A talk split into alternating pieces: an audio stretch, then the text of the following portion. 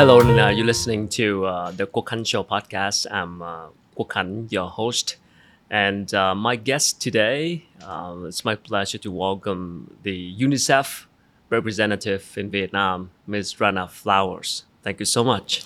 Thank you very much. It's my, my pleasure to welcome you on the show. It's my first time talking to someone working in this industry. I believe UNICEF is a quite popular brand. Everybody knows about UNICEF, but sorry for my ignorance.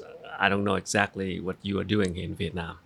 And maybe not many people know exactly what UNICEF are doing in Vietnam. We always care about our children. We want to develop our children. We want to have more child protection, child development. But what UNICEF are doing in Vietnam, not many people really understand. So could you tell me what you are doing here in Vietnam exactly as a as a UNICEF representative? Thank you, and thanks for the opportunity uh, to share the information about all the things that we're doing uh, here in Vietnam. Maybe to start by just saying UNICEF is a part of the United Nations. Uh, we are driven by a mandate that's based on an international treaty, human rights treaty, called the Convention on the Rights of the Child. And that really addresses every aspect of a child's development and growth up until the age of 18.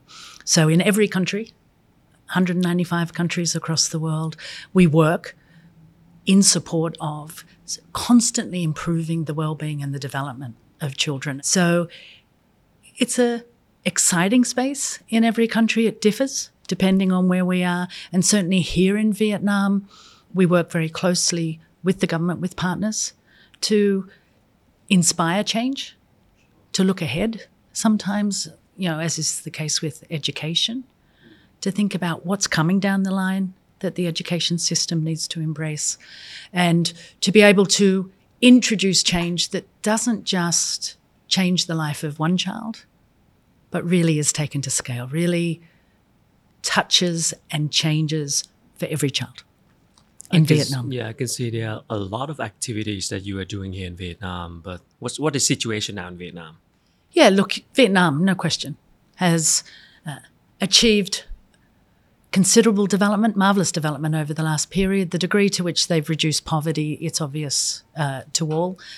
The degree of development, particularly in the cities, is clear. But there is a left behind population of children, and that's where we focus as UNICEF, looking at the situation of children from ethnic minority populations. Minorities. Perhaps it is children in the peri urban or the industrial areas around the cities. It's the migrant children who've moved with their parents to the cities who can be hidden in the national statistics and hidden from sight in terms of the services that they are uh, accessing its children with a disability and its goals at times, promoting STEAM for girls, for example, making sure that girls are benefiting and having the same opportunities, the same opportunities to achieve their dreams uh, as our boys. And for those activities that you just mentioned, what is your biggest challenge now? Oh, if you ask me my personal list of areas that I feel very passionate about in Vietnam, certainly education. I think edu- education in Vietnam is of a high standard in most of the schools, but education has to change.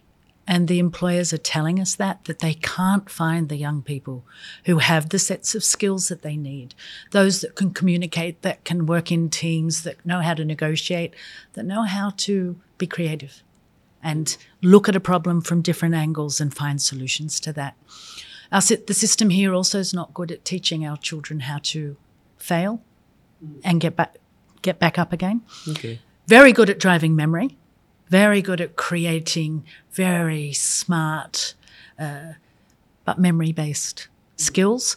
And they're not the skills that are needed in the future. So, a part of the challenge that I would identify is really moving that big liner C liner that of the Ministry of Education, of the education systems in countries, and being able to introduce the kinds of skill programs that are needed, the kinds of digital programs that the country needs, transferable skills, but also the social emotional skills in the country. I think the second area that stands out as a as one of my own priorities is nutrition. Nutrition. So we see in, in the context of Vietnam, while the figures have improved nationally, there are still far too many children who are suffering from what we call wasting, which is simply not enough food. So we've got about 250,000 You're children in this country. children in the remote areas? They tend to be in the remote areas, but certainly even during disasters or throughout COVID, we saw families have to reduce the number of meals they were putting on the table, and that affects wasting. Chronic malnutrition, which is a, a technical term for stunting, and you see it everywhere you go in Vietnam, is when children are very short for um, for their age. They should be taller.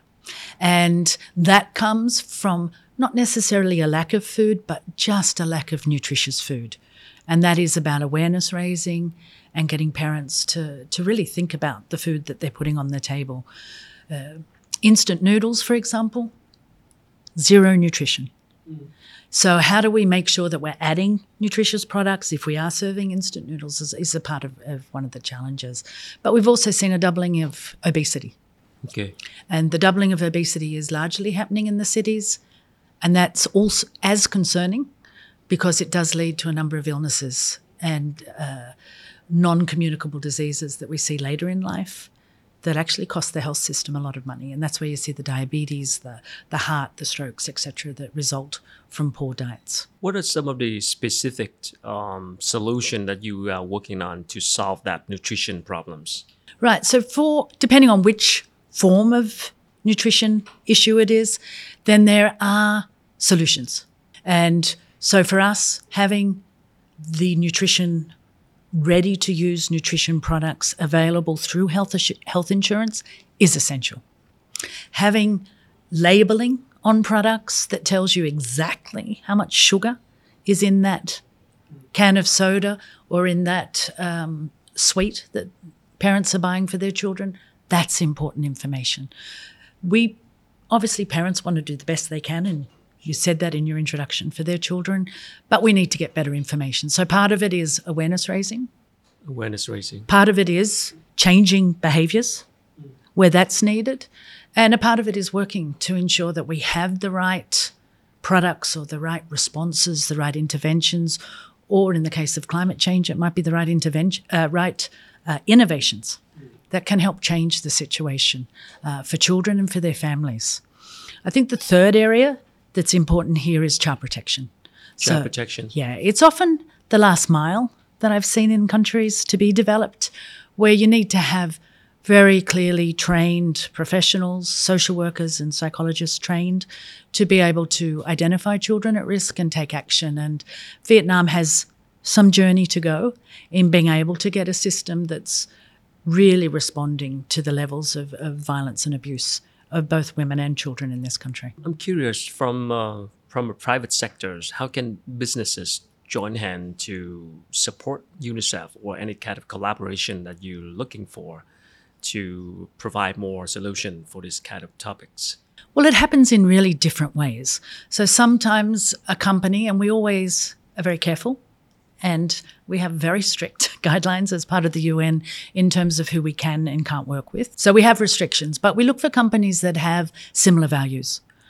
And so, for example, if a company is committed to education, if it if it says in its corporate value uh, that they want to promote green energy, then we look at that company and look at what they are doing that actually UNICEF cannot do. So, for example, we partner with companies at the moment who can introduce water recycling toilets. Essential. If you live in the Mekong Delta and you suffer from drought more and more regularly, that kind of uh, innovation becomes essential. We work with companies that promote STEAM or STEM, as some people call it for Vietnam, um, who can help us do that, the coding, the robotics in ways that we're not uh, skilled to be able to do. And that partnership might be that they bring those skills and combine with us. We take the lessons and the approaches, the curriculum that can be developed, and we get that ingrained in the education system as a whole.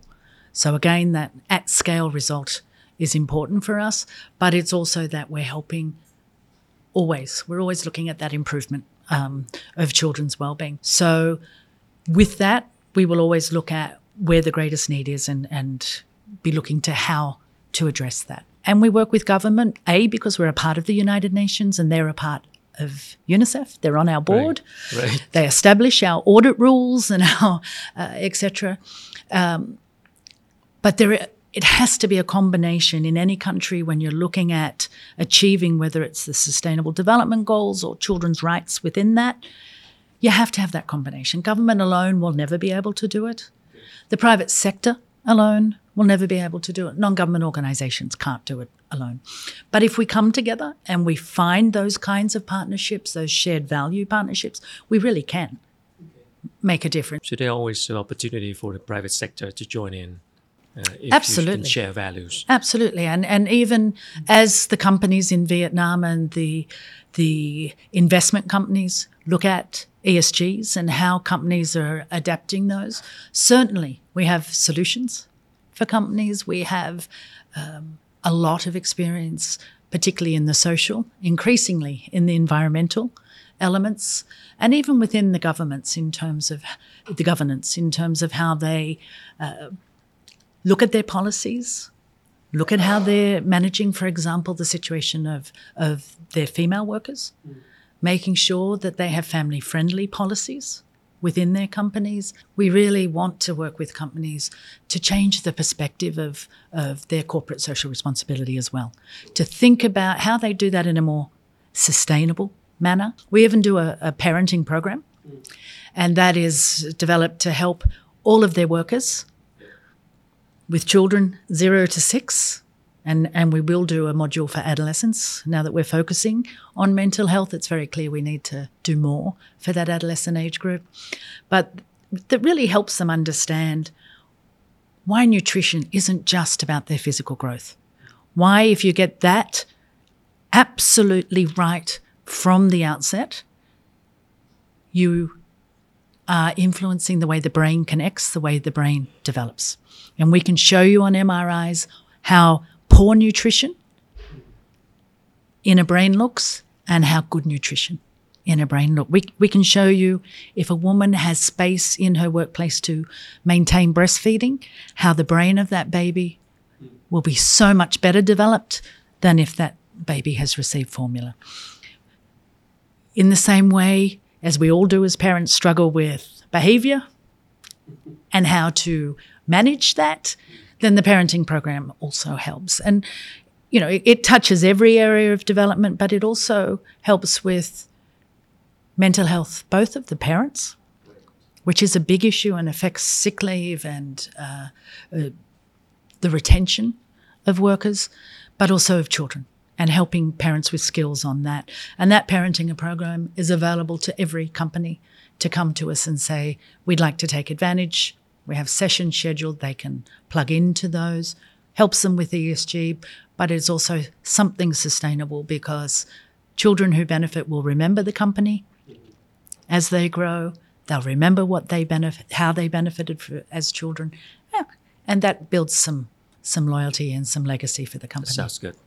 How about from the government side? I mean, how is your collaboration with the government um, on fixing a lot of problems in the society right now regarding children?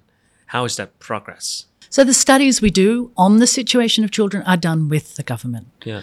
The degree to which the disparities that are evidenced across Vietnam become clear, that is with the government. In as a United Nations agency, we do work with the government to change the situation of, of children, of adolescents, of women. At times, it is very much the government saying, this is what we need to do. We need you to help us identify the best practices across the world. We don't want to make the same mistakes other countries have made. Tell us what doesn't work as well as what works bring in some expertise for us so that we can help drive this in Vietnam. And that's a great space to occupy and to be able to, to move that agenda forward. Other times it might be UNICEF coming and, for example, as we have with mental health uh, and mental well-being of children and young people, and showing that actually the schools are central to any solution to identifying children and being able to intervene early enough that those children don't end up in the more severe end of a, the, the mental well-being spectrum. And in that case, we will bring the lessons, we will show them what works, we will ide- identify how they can do it, and we'll work with them to do it. And I think we can also showcase. So, where Vietnam has done something very, very well, and in this region, uh, their work on digital education, even on introducing social emotional learning, which are sort of the early stages of some of those transferable skills, because you've got to get kids' brains uh, connected to be able to be creative, to be able to be innovative, to even even start having the digital literacy that they'll need. And you know, if a government comes and says we're going to introduce digital skills, but we're going to do it in tertiary, it's it's too late. Way too late. You've got to start when they hit preschool. And that's where we can help them identify the kinds of curriculum, adapt that to the, the national circumstances, and then help them introduce it into the schools. So there's a lot of work with the Ministry of Education. It's a lot of work with all of the ministries. It's also for the ministries really important for them to be able to step outside their normal space. Okay. To be able to think a bit differently and to be and to be challenged in terms of how to do that. And when you've got that synergy and that trust, you really can drive change. My question is what do you need more from the government? I mean, what are the things that you think that could improve to for you to get your job done easier here in Vietnam? Now that's a good question. I think you've got a you've got a proactive government here who wants to create change, who has a genuine commitment to the situation of children and and to really understanding actually that if you don't invest in children, you're not investing in human capital development. You've also got a space in Vietnam where the demographics are telling us that the aging in Vietnam is going f- even faster than it has in some of our neighboring countries. And we are getting to a point in this country where you will have many, far less young people to look after a great deal more older people. So it is at the point where you can't afford to leave any child behind. You really need to make that investment into every child. So I think my first appeal, and, and where I think the government um, may want to consider increasing their investment, would definitely be to ensuring that a bit more inclusion, a bit more diversity in their approaches, making sure that the children, particularly of ethnic minority areas, the ch- even children who have a disability, that they have the same quality of education, the same quality of healthcare. And when we've when they've identified some of those issues, for example, with nutrition, that they're very proactive. Very proactive in making sure that everything that possibly can be done is being done to address that.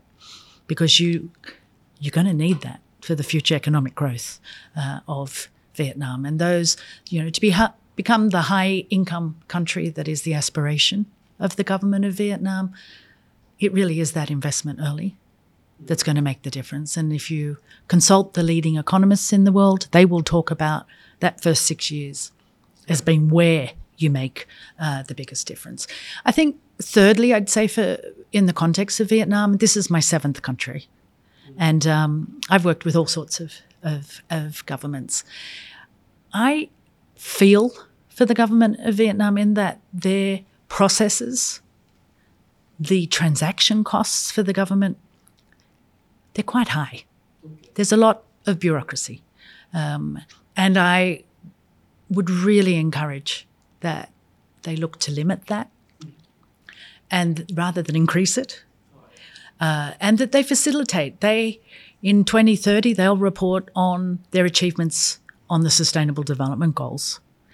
There, there are a lot of partners in this country right now, a lot of private sector, ready to invest in the kinds of green energy, the kinds of uh, cleaning up the ocean, the kinds of uh, education systems that the whole country wants, the government wants. but the processes to get there have become, for want of a better word, a bit laborious at this point. and it's getting harder to create the space. And I think it's really about opening up a little bit more and really facilitating the support that everybody we're ready to give in a big way to be able to help move and continue to move that needle so that Vietnam continues to be able to stand on the global stage and say, this is what we've done. This is the way the population has developed. These are the changes that we can actually measure. Sure. Where were you before you come to Vietnam? So immediately before Vietnam, I was in China. Mm, I'm just curious about the situation over there and how, how is that speed of process of solving children problems? Yeah, look, I think I think the government of China, like all governments, is interesting to work with. Personally, I found them fabulous. I found that where where the evidence is clear on the situation of children, they really immediately sat down and talked about what they would do, maybe to study it a little bit more, maybe to to identify best practices. They were very proactive in terms of taking forward the kinds of changes that that are needed. They're the the workers within the ministries, like here, extremely committed to the to the roles that they have to play, to the to the vision that the country has for development. I just think the, the I'll be honest to say the the processes in China were a fraction of, of what they are here. And I think, you know, as part of the UN, Vietnam is a member of the UN. I think we'd like to certainly appeal for, for Vietnam to yeah, soften those down a bit and, and even help, and I know I see it in the private sector as well, even help facilitate the kinds of space that, are, that really helps us achieve those SDGs in the, in the few years that we have left. I mean, for Vietnam, beside the bureaucracy thing, what could be done to uh, speed up the process of solving this problem? For children in general, Yeah, or in, in, for children in general? Yeah. Look, I think in every case, the government has changed the policies. Um, they have good legislation in place. I'm impressed with the the framework that exists and that foundation that exists for for children's rights. What is sometimes missing is that budget allocation. So policy change is clearly the first step, legislative change the first step, but it is next to useless if you don't follow that with an investment of the government. And I think the beauty in Vietnam is there is the the funding in government to do that. They try, for example, through national targeted programs, um, but the budgets just don't match with the need and the problem. So maybe a little bit more consideration of that. I think some, I think we can do better at working with the Ministry of Finance to understand why you make the investments and why you make those investments in significant enough amounts that you crack the problem. You don't just scratch at the outside, but that you really get in there and you you make the necessary changes. You've been here almost five years. I mean, if you look back at all those of this journey of five years in Vietnam, what are the things that you think making some progress, and what are something that's still stuck on? Okay, look, progress across the board. If you look at the health indicators and the education achievements, you look at the degree to which uh, children in Vietnam are scoring very well on the global tests, there is much to be proud of. Even in terms of social protection and the, the way the government looks at how they support more vulnerable populations, more vulnerable groups. That has improved. I would say there's room for improvement there. And, and in fact, I'd say, you know, what we've seen work really well is, is a child development grant that goes to families when they have young children. That puts the food on the table. It puts keeps children in schools because the children dropping out of schools, we need to we need to stop that.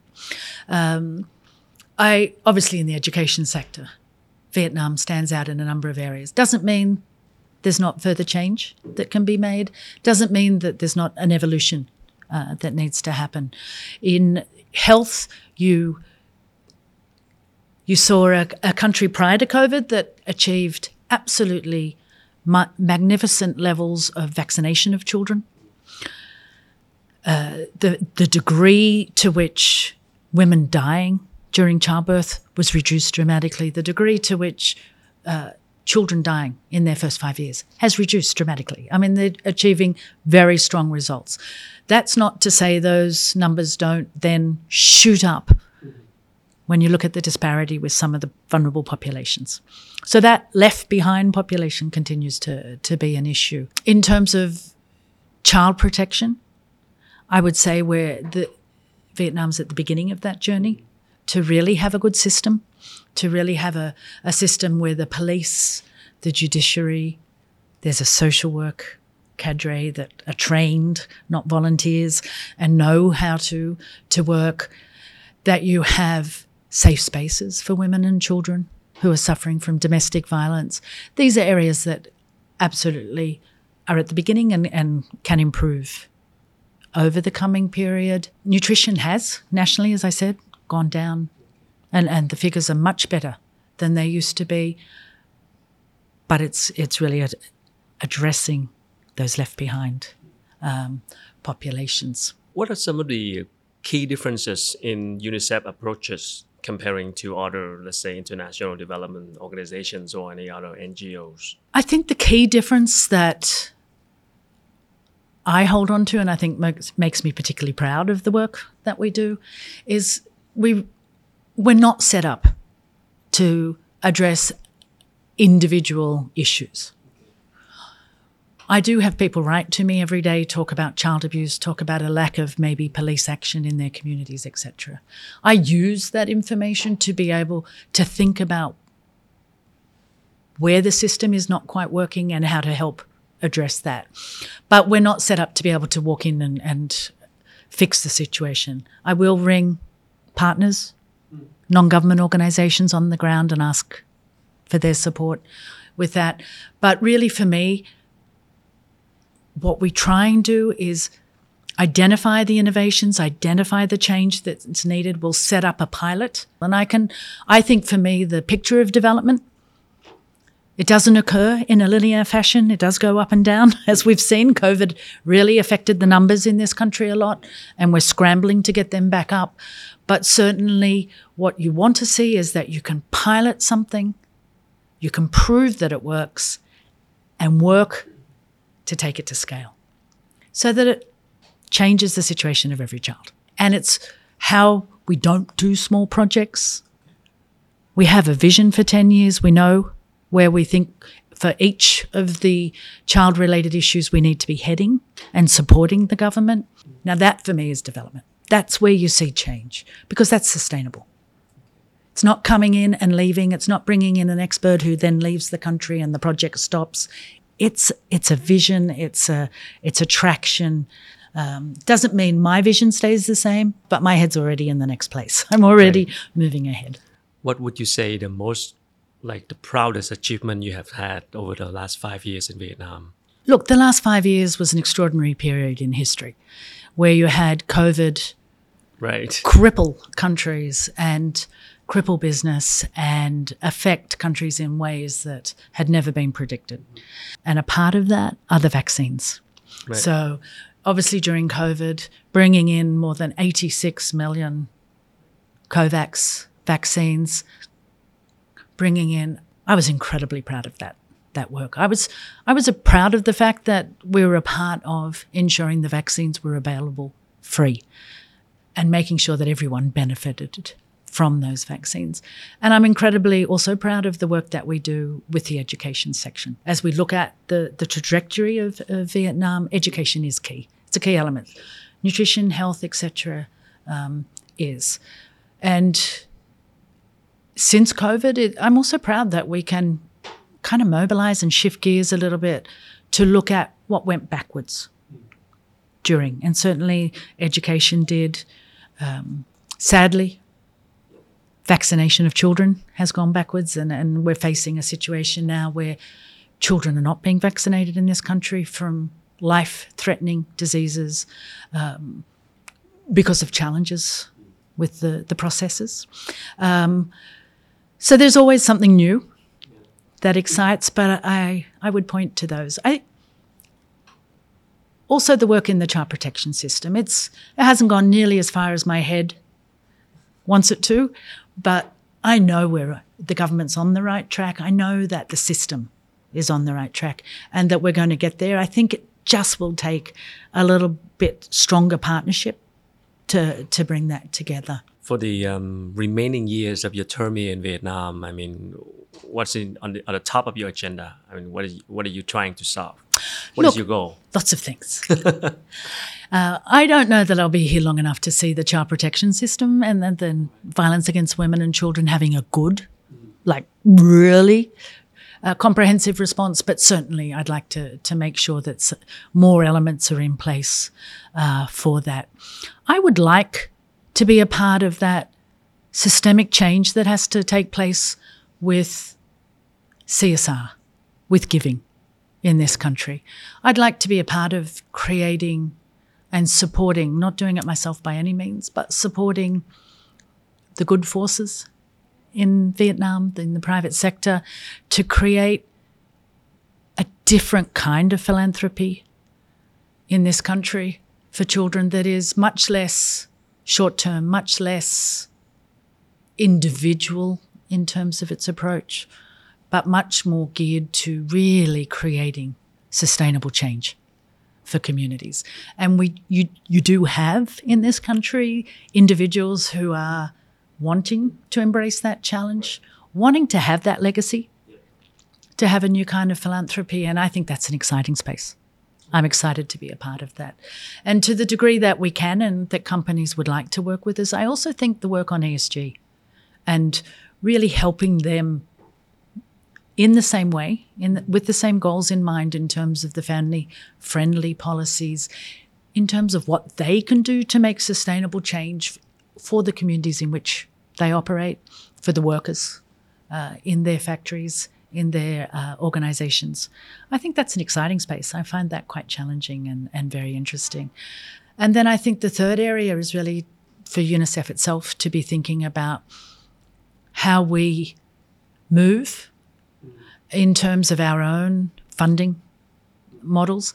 I think you've got a situation where UNICEF only gets voluntary funding. We're not uh, one of those agencies that has governments giving us a predicted amount.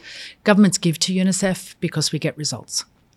And and for that reason, governments continue to give to us, and, and that money goes to uh, incredibly crucial spaces like what's happening in Gaza right now, Syria, um, the the flooding in Ethiopia, etc. That those spaces are important. And as a country develops, as Vietnam has, and moves from lower middle income to middle middle income, we want to make sure a it doesn't get caught in the middle income trap, which which obviously we saw Malaysia uh, fall victim to.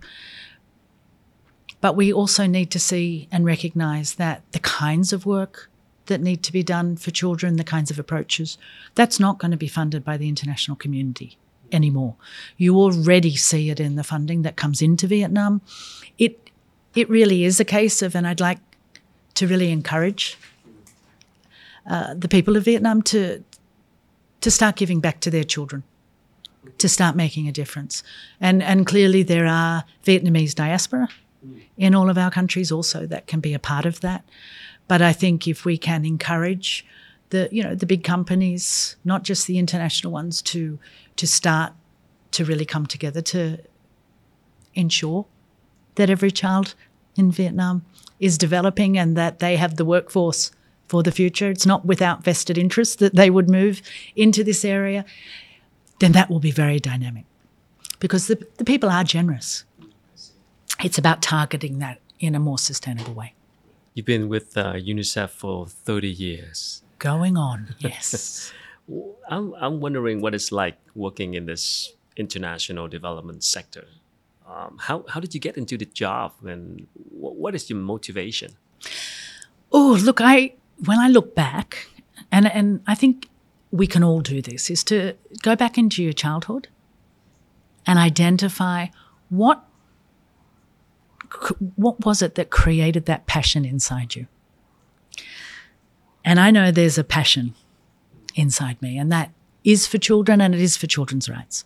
I, I believe with every ounce of my being that if every child benefits from good quality education, healthcare, nutrition, and every child has that opportunity to thrive, then that's when countries really take off economically. And then being able to just, I just naturally gravitated, or maybe my instincts drove me to to work with children, uh, to work on issues address that affect children. So when I was actually at the Australian Human Rights Commission and uh, had an opportunity mm-hmm. to do a stint with the UN, I insisted on going to UNICEF, and um, I was the first person to ever do that, and probably the last. But I I knew that it was at that time where child rights had just been agreed. Vietnam was the second country um, in the world to ratify the convention. I knew it was a major game changer. And I wanted to be a part of being in an organization that had to make dramatic changes to how itself it functioned but I, I joined at just the right moment i think to be able to to be a part of looking at issues they hadn't looked at before. So we'd looked at nutrition, we'd looked at how children were starving, we'd looked at how children were dying of these preventable diseases. We focused on the, the very young children. But children's rights and the convention made us look at children up to 18, which is the official uh, age group of childhood, and to think about that sort of life with that life cycle lens. What else do we need to be looking at? So that was an exciting space. And I think every country, and this is, as I said, number seven. It's a different challenge, it's a different pace, it's a slightly different approach, same issues often. Um, but absolutely that the the passion to really create change and to just constantly improve the well-being of children has been a major driver. You know, the the leadership experts will say if you do something you love, okay. you're not working. I love this work. All right. And I That's genuinely, genuinely love it. And I, I thrive when we get results. So, yeah, it's incredibly motivating. I can see a lot of passion in your sharing. Um, but what about the most difficult part of this job? I mean, that's the upside of it, the sure. passion, the creating changes. But how about the the toughest part of this job, the most difficult one, the, the difficult part of this job? I think the most difficult is despite all the tools that you have, despite all the knowledge that you have, there are just some situations that you cannot immediately address. I think, um, and I would point at the moment to what's happening in Gaza as an example, where the unacceptable death toll of children is is affecting all of us across UNICEF. I think it's affecting everyone who who sees injustice in children being targets or hospitals or schools, etc. So not being able to immediately change that is frustrating. Obviously, for UNICEF, the conversations we are having, um, not here in Vietnam but globally, to with with the different actors to negotiate safe spaces, to negotiate ceasefires, to ensure that um, whole populations are protected. They're not always public you can't always talk about what's happening there. Um, and so, therefore, you also see people get frustrated sometimes that, that things aren't moving. I think for me personally, the f- biggest frustrations I have is when I, when we know there's an issue, like children dying from wasting, children uh, dying from diseases because their bodies are so emancipated, um, emaciated. Um, that gets my passion going in a slightly different way than joyfully. Uh, and that's where I really look and, and get frustrated. If I don't feel that uh, all the solutions that are available to us are being yeah. utilized, um, doesn't mean I give up. It means there's a different strategy, even throughout COVID. The constant search we did within UNICEF was okay, while we're busy with all of that, what can we do that will help change? What else can we, what does the environment give us that allows us to, to create a change in a space that's important? One of them was, you know, for example, there were so many quarantine centers set up, and we found that women were alone in a room of 10 men, uh, children were being separated from their parents. We were able to sit immediately and look at the guidelines for how women and children would be managed within those centres.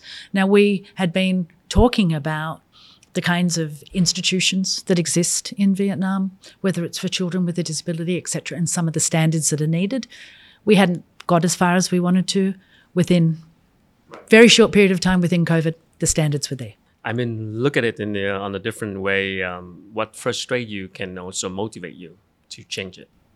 Indeed. You've just got to take a deep breath, count to six, breathe out, and, and then find a different path. And I, I also think that the challenge is a part of what keeps you going. If it were the same, if it was easy, it would not be nearly as stim- stimulating um, as it proves to be. Sure. For a, uh, let's say, young college undergrad out there or someone who wants to switch their career, I mean, how do you develop a career path in this sector?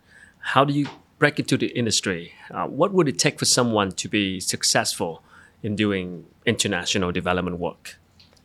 So, look, I think, first of all, huge encouragement to anyone out there who wants to embrace the international development arena or even development in their own country.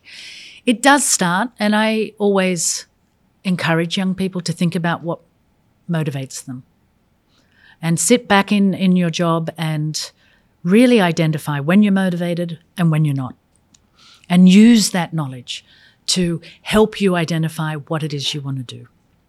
Um, because if you're not motivated, you're not going to be happy, regardless of how interesting the work might be. Um, I think the second element is is you to be compelling, to be able to create the case for change. You do need to have the passion. So again, that is tapping into whatever it is inside you that drives you. Find out why that word means something to you because that's what you're going to hold on to and you're going to come back to later in life when you're frustrated. Mm-hmm.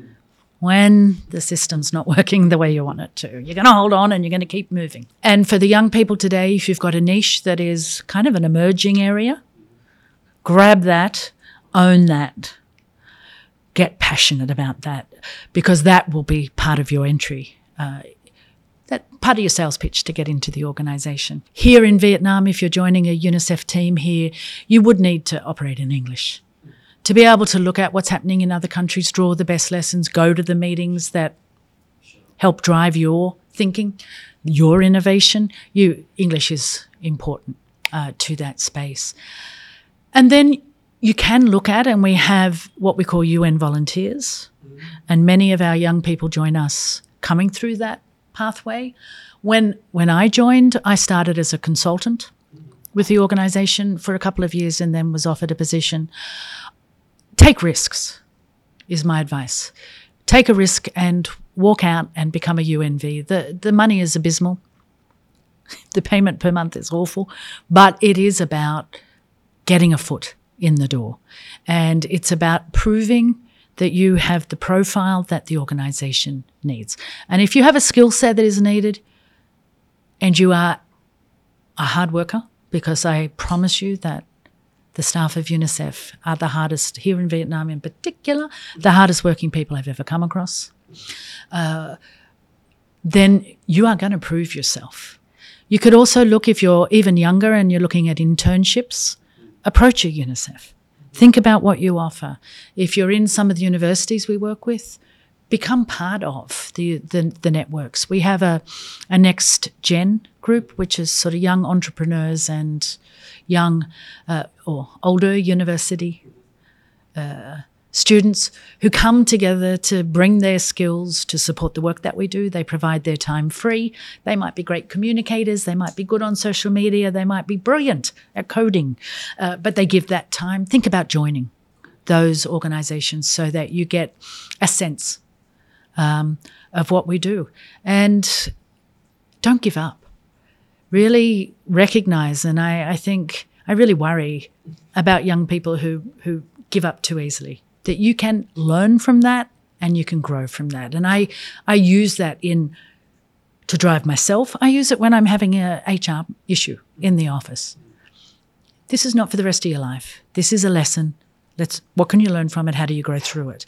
And I think if we can have that if we have young people who can come with the passion that they have today, they do want to make a difference. Sounds good. Very helpful. Bring it. One last question uh, for uh, normal parents like like me or like us. I mean, what is the message from UNICEF for normal parents? What can we do to indirectly help UNICEF do the job easier as parents? What can we do? What should we do? Okay, I have two answers for you there. One, one is first to you as parents, and I maybe broadly to the parents listening, is the children today, and, and they have a lot of pressures. And while I appreciate that for, for many of the parents and the grandparents in particular, life has been very difficult in, uh, in earlier uh, decades, give the young people time. I think the key when I listen to young people talk today, their parents are busy. They're busy making money, they're busy keeping the family afloat. They're not actually connecting with their young people. So my my advice to parents would be take some time, get rid of the phones from the table, have dinners, make time to hug your children. Particularly if you've got adolescents, they're not going to talk to you straight away. Take time to hug, take time to make space, do things they're interested in. Because, and my children have, have now gone off to university, it happens in the blink of an eye. And you have the opportunity now to really make sure that they have built resilience, they have a network and a connection with you that will help rescue them in times of, of trouble in the future. Um, how can parents make a difference? Certainly by really, I think that growth mindset. Harvard University, you know, has done a study that says what what are some of the factors that really successful people have? And it is that growth mindset.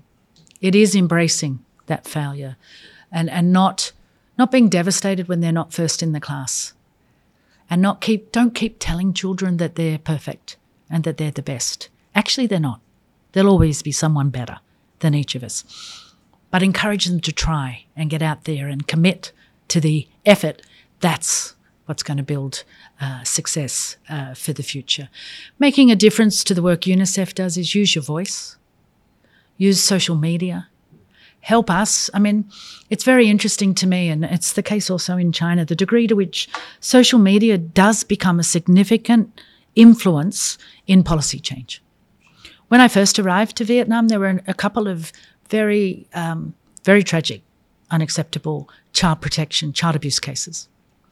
And and when I met with the the prime minister, deputy prime minister, and asked them, "What do you want me to focus on?" they pointed to child protection. That was because they were listening to what people were saying on social media. So I think there are ways to really help create the kind of change that you want to see in society as parents by really focusing. Wonderful. Thank you so much. Um, good luck with everything in the upcoming time. Thank you so much. And Thank thanks you. for the time. Lovely to talk to you. Thank you so much. And uh, that's the message from uh, Ms. Rana Flowers, UNICEF representative in Vietnam. Uh, the message for parents like us. And of course, if you are from a private sector, there are also many opportunities to join hands and support UNICEF in their activities in solving children's problems. And let's help our children, our future generation. And uh, don't forget to uh, get update and uh, highlight from the success. You can subscribe to our channel on the uh, button below or follow us on different podcast platforms such as Spotify or Google Podcasts or Apple Podcasts. And uh, we have something new coming out, which is our newsletter. You can uh, get update and highlight that we send out every uh, Thursday morning at 9 a.m. You can uh, subscribe to our newsletter on the links below. We put it in a comment on the description box below this video. So please support us. And thank you, and I'll see you next time.